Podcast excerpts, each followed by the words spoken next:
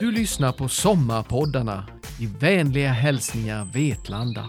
Jag heter Per-Olof Högstedt och kommer från Stenberga. Och det här, det är min sommarhistoria.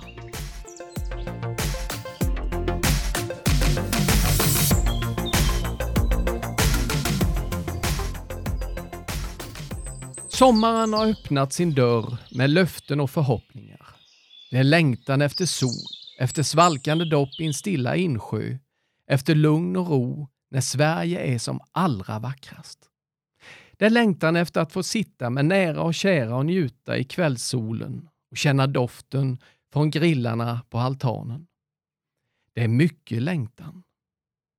Förra sommaren satt min lilla mamma och gungade stilla i sin hammock, blundade och njöt av sommarvärmen och skönheten bakom stugknuten. Denna sommar finns hon inte. Aldrig mer får jag se henne vinka glatt på varandan när jag tutande åker iväg på något ärende. Att se henne i backspegeln vinkande ända tills jag kommer över krönet vid Lundås.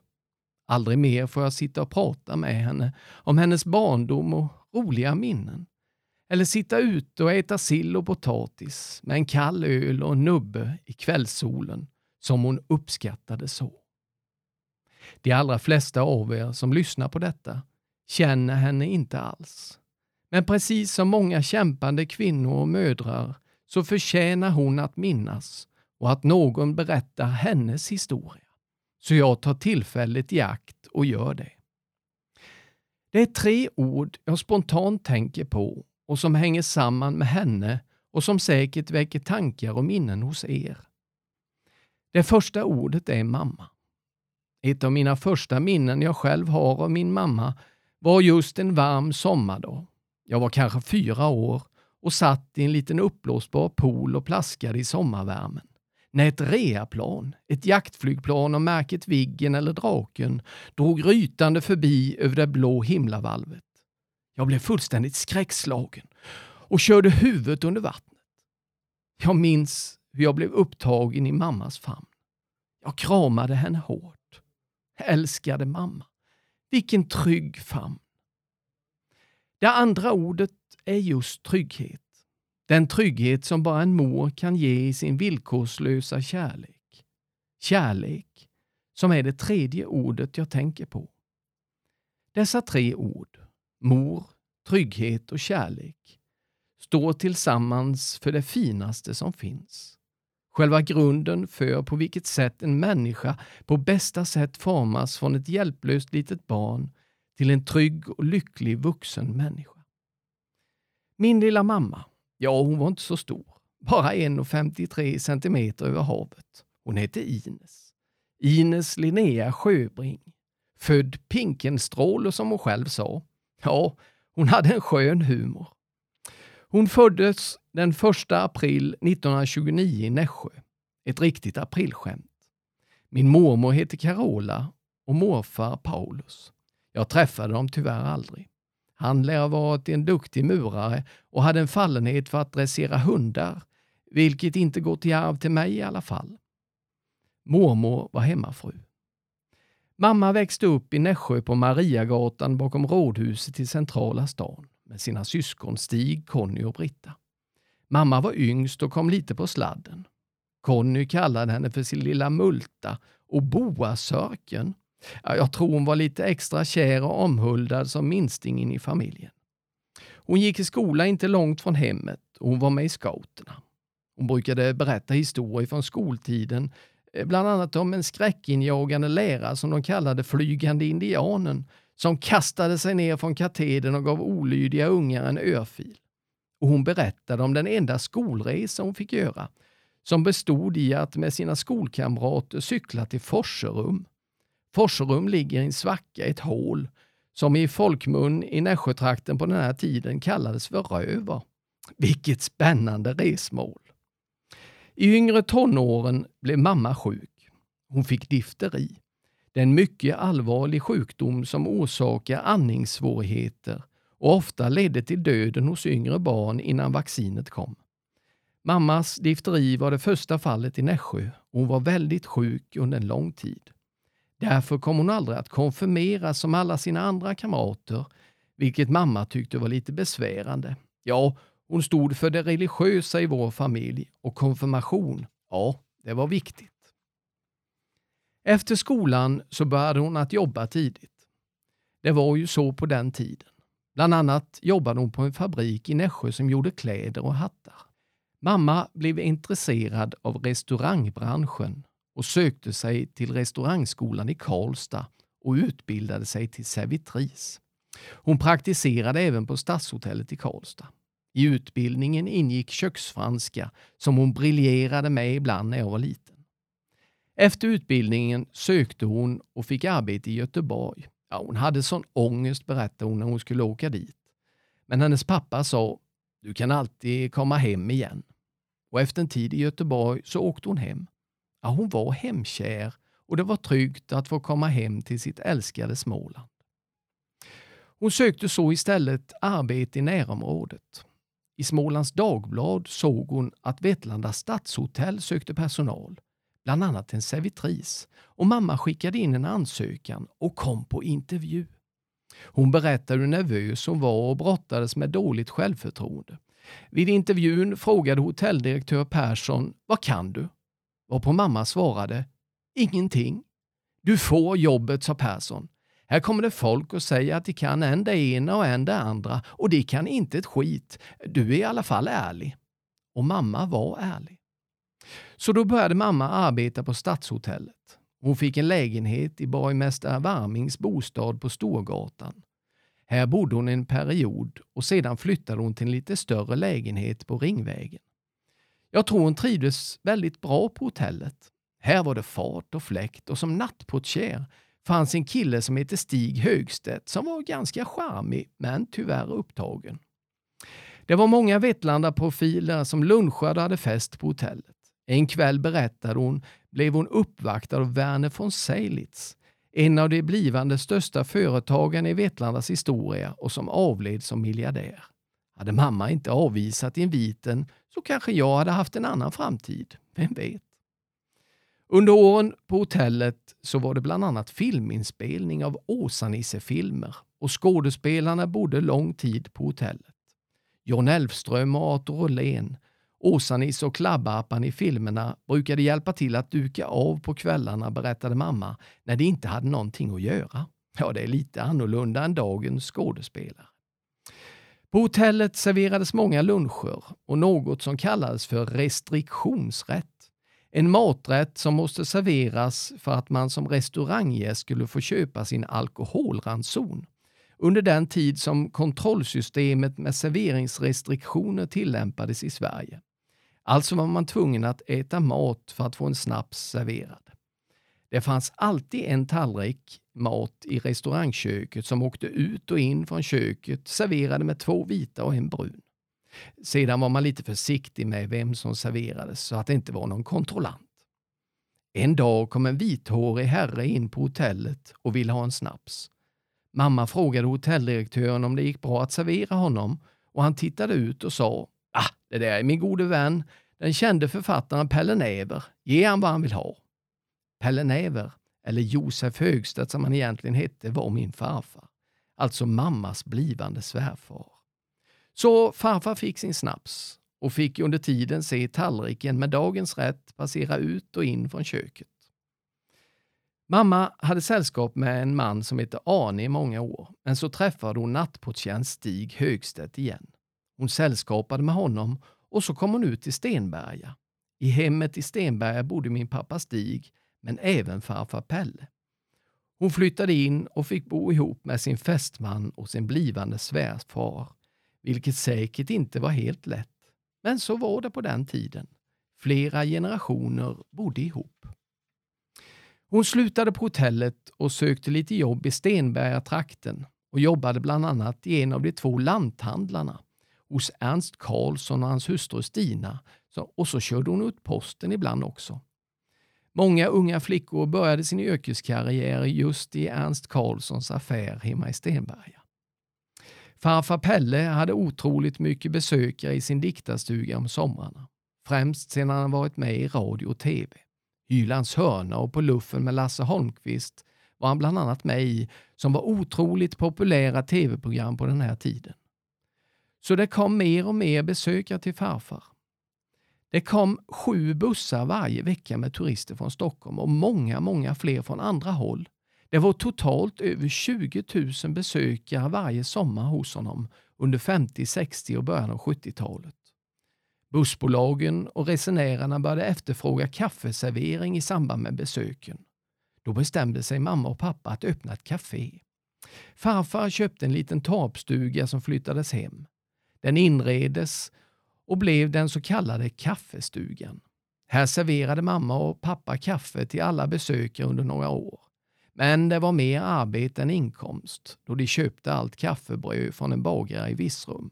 Så, så småningom upphörde de med det. Men det blev fortsatt mängder av kaffeservering och även middagar till besökare i hemmet där mamma och pappa och även då farfar bodde. Allt från vänner som kom på besök till farfar och författarkollegor. Kända och okända besökare från när och fjärran. Hon tyckte om att laga mat och styra med det och hon blev väldigt duktig. Mamma och pappa gifte sig och 1966 föddes jag. Jag skulle fått syskon, men det blev inte så. Mamma var traditionell hemmafru när jag var liten. Men när jag hade börjat skolan så fick hon förfrågan om att bli dagbarnvårdare till grannbarnen. Ja, det var ju smidigt att mamma fick betalt för att jag skulle ha kompisar hemma tyckte jag. Sedan så fick hon även förfrågan om hon kunde hjälpa till att ge insulin till några personer och kanske bli hemsamarit inom kommunen som det då hette. Så sakta men säkert blev det mer och mer jobb inom kommunen. Mamma gick vårdbiträdesutbildning i Vetlanda och jobbade i flera år inom hemtjänsten. Hon körde runt på dåliga vägar och hjälpte gamla. Några gånger for hon av vägen.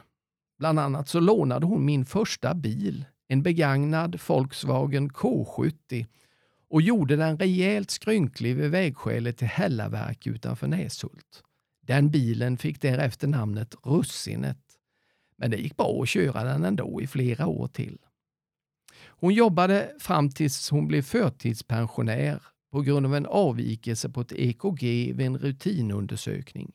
Mamma mådde aldrig dåligt eller kände av något åt hjärtat men förtidspensionerades ändå. Förtidspensioneringen, ja, det får hon däremot mycket illa av och var ledsen för det. Pappa jobbade på Bil och Maskin som det hette i Vetlanda, som sålde Volkswagen och Audi. Men han var även ute och underhöll mycket, berättade om farfar och läste hans dikter, främst efter att farfar gått bort. Efter sin pensionering så började han att få synproblem på grund av sin diabetes han hade och fick plötsligt inte köra bil längre. Så då blev mamma hans chaufför istället. Så hon får runt överallt i hela södra Sverige med pappa. Pappas diabetes blev värre och värre och han började få problem med njurarna. Och så gick han bort alldeles för tidigt. 1997, bara 72 år gammal. Den sista tiden kämpade mamma mycket med honom i hemmet när han blev sämre och sämre. Att be om hjälp var inte att tänka. Nej, det var självklart att hon skulle klara av att hjälpa pappa. Man skulle inte ligga samhället till last om man inte kunde klara sig själv. Det var tufft för mamma, men hon klagade aldrig. Det var så med den generationen. De klagade sällan, utan var tacksamma. Något som vi alla borde lära oss av lite mer. För vi har faktiskt så mycket att vara tacksamma för. För vi lever i vårt underbara Sverige som är bra på så många vis. Visst finns det fel och brister, men i de allra, allra flesta fall så är det fantastiskt att bo här. Och många har faktiskt inte så mycket att klaga på. Men ändå har vissa utvecklat det till en konst som fräter bara inte på deras egna själar utan på alla andra som får höra deras klagovisor. Nej, vi borde vara mer tacksamma. Pappa gick så bort och mamma blev ensam i huset. Men så året efter, 1998, fick hon en ny roll i livet. Hon blev farmor till min dotter Emma. Emma blev nu hennes stora glädje i livet. Emma älskade sin farmor och farmor älskade Emma. Emma fick många olika tilltalsnamn av henne, fick ärva hennes eget namn, Boasöken, men fick även heta Pluttan Tjo, Lillan, Lötaharva och Mösahumla. Ja, kärt barn har många namn säger man ju. Emma och farmor hade många härliga stunder tillsammans. De gjorde sina vårskrik. Ja, utan dem så tog våren aldrig riktigt fart. De skålade och snapsade i saft. De bakade, fikade. Hon gjorde pannkakor och våfflor. Farmor lärde henne både det ena och det andra. Ja, jag vet inte allt vad de styrde med. Farmor blev Emmas bästa kompis. Och själar som hör ihop, de delas aldrig. Inget kan skilja dem åt. Emma, hon har växt som människa av sin lilla farmor och jag ser en hel del av mamma i Emma. Hon fick den trygga famn och kärlek som jag själv fick av mamma och mamma kände sig behövd och uppskattad. Mamma hade redan som barn drömt att få bo i en liten röd stuga på landet. Och ändå om hon bodde och trivdes hemma i mitt barndomshem Alphyddan så tror jag hon trivdes underbart bra i kaffestugan som vi renoverade upp och dit mamma flyttade 2007. Här bodde hon de sista åren med sin älskade katt och följde årstiderna. Hon skötte farfars diktarstuga Vätterhult där det fortfarande kommer flera besökare varje sommar och hon räfsade tonvis med löv genom åren. Ja, det fanns alltid någon hög kvar, hur mycket än jag bar bort. Det skulle vara fint i ängen och runt stugan. Mamma var ju otroligt hemkär och var svår att få ut ibland. Annars var hon väldigt social och rolig när hon väl kom ut. Hon var faktiskt i Amerika efter helt otroligt ha vunnit en resa på lotteri en gång. Men hon hade helst tagit pengarna istället och stannat hemma om jag inte tjatat på att vi skulle åka. Mamma var skön på flera sätt. När jag skulle ut med mina kompisar i Stenberga, Stenberga Gangsters eller SG som vi kallar oss, eh, redan från början när vi började åka moped runt i byn hemma, Ja, vi var väl inte så farliga, men det lät bra. Då brukade hon vinka på trappan när jag drog iväg och ropade ”Sköt dig nu eller ha det så roligt”. Det var bara att välja. Den sista tiden blev mamma lite snurrig, men humorn fanns kvar in i det sista och vi hade många roliga stunder, mamma och jag. Hon fick hjälp och stöd den sista tiden av hemtjänsten som hon själv jobbade inom en gång. Det kom unga tjejer, erfarna kvinnor och även unga pojkar med utländsk härkomst. Alla godhjärtade, smidiga och omtänksamma. En tacksam och trygg hjälp när inte mamma klarade sig själv längre. Men även tryggt för mig som enda barn. Den allra sista tiden så ramlade hon och kom in på sjukhuset i Eksjö. Där konstaterades långt gången cancer i skelettet och läkaren gav henne bara några dagar. Så vi vakade för henne. Efter några dagar där på sjukhuset så somnade hon in. Det var natten till den 24 september. Jag höll hennes lilla hand i min när hon tog sitt sista andetag. Jag försökte på något sätt en sista gång ge tillbaka till henne av den trygghet och kärlek jag själv så många gånger fått av henne. Det blev så tyst och tomt och livet blev fattigt i en enda stund. Plötsligt tillhörde jag den äldre generationen. En märklig känsla. Det finns inte längre någon koppling bakåt. Det blev tomt i backspegeln. Jag minns när en god vän till familjen begravdes i Stenberga kyrka för ett par år sedan och vi var där, mamma och jag. Så sa mamma plötsligt i kyrkbänken lite halvhögt. Nu tror jag han är i himlen. Men jag är för kort så jag når inte upp att se. Men nu lilla mamma, har du nått ända upp dit och kan se.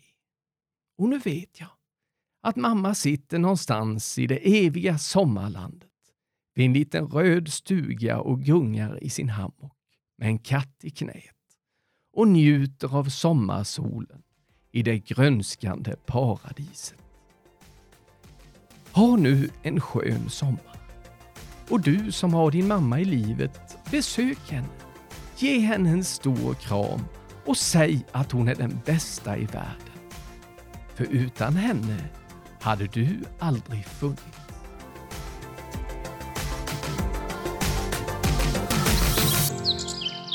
Du har lyssnat på Sommarpoddarna i vänliga hälsningar Vetlanda. En poddproduktion av kommunikationsenheten i Vetlanda kommun.